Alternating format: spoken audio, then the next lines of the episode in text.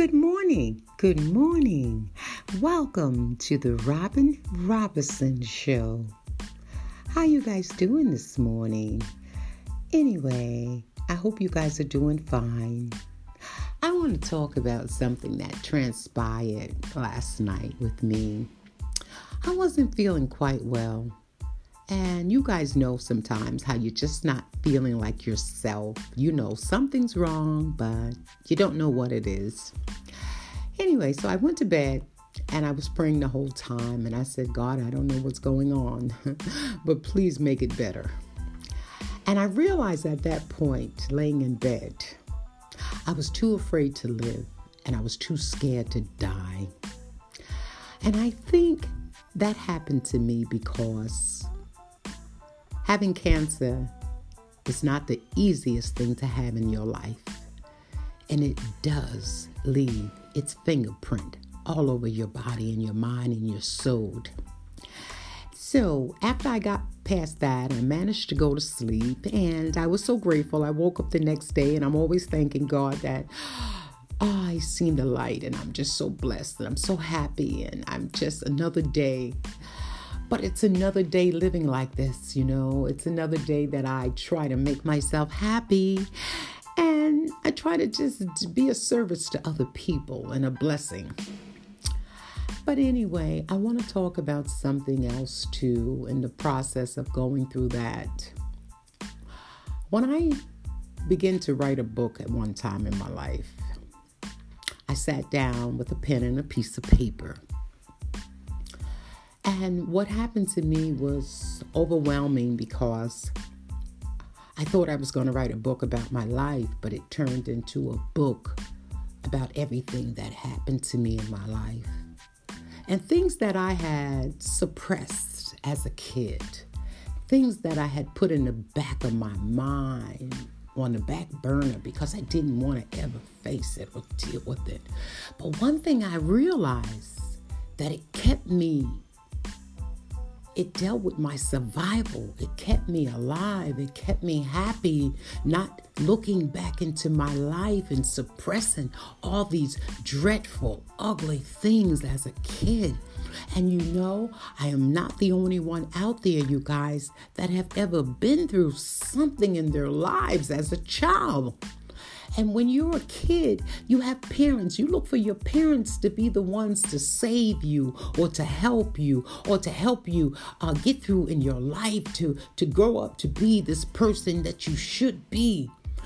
But sometimes the parents, they don't know or they're pretty screwed up themselves. But in the process of me writing this book, I remember sitting there writing, and I was going through chemotherapy, and I was just pouring my heart out on paper. I was just pouring just everything that I could think of growing up in Brooklyn, you know.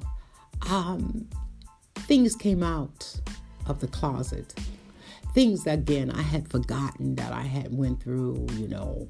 I had went through sexual abuse, not not sexual, but a person who had a, a a mind that wanted to deal with a kid. Um, and this was a parent, this was a step parent, this was a person that was sickly, just as sickly as my mother on the mental spectrum.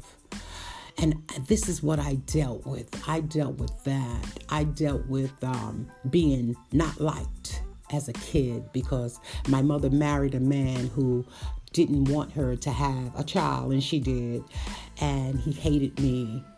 He hated me every chance he got, and he never let me forget it. But then I hated him too. Let me just be honest, I hated him.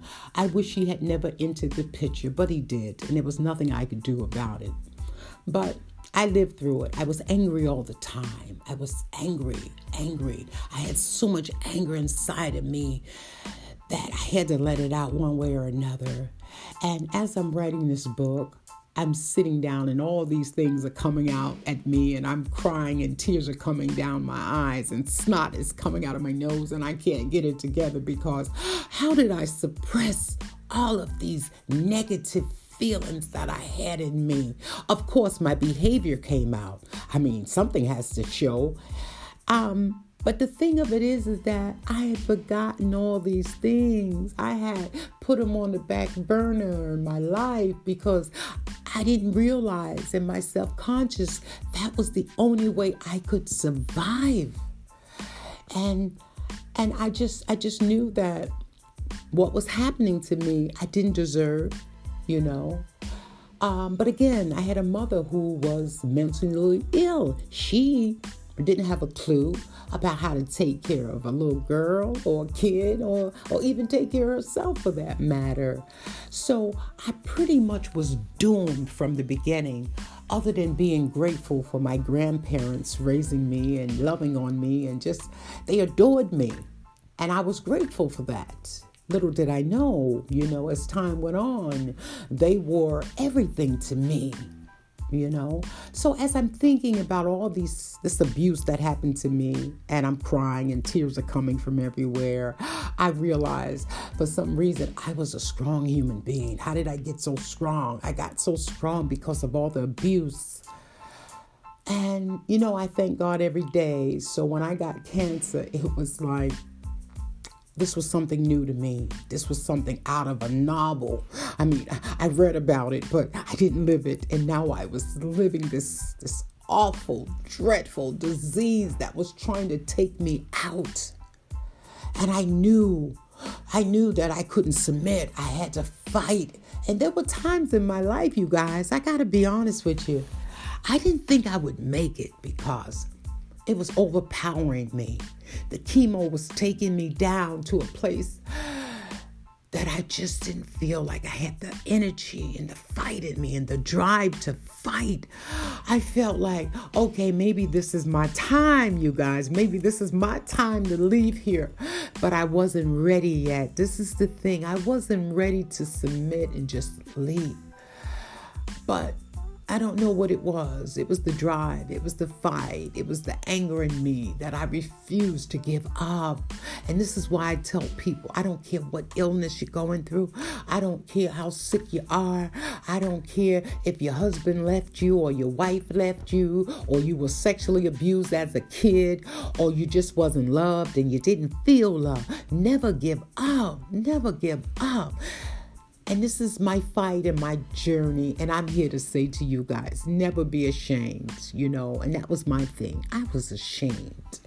I felt like if people knew what really happened to me as a kid and how my life wasn't peachy peachy. Oh, granted, at one time with the grandparents, like I said, they adored me. They worshiped the ground I walked on, and I was I was a happy kid for a lot of years until I went with the mother and the stepfather, and that just changed my life.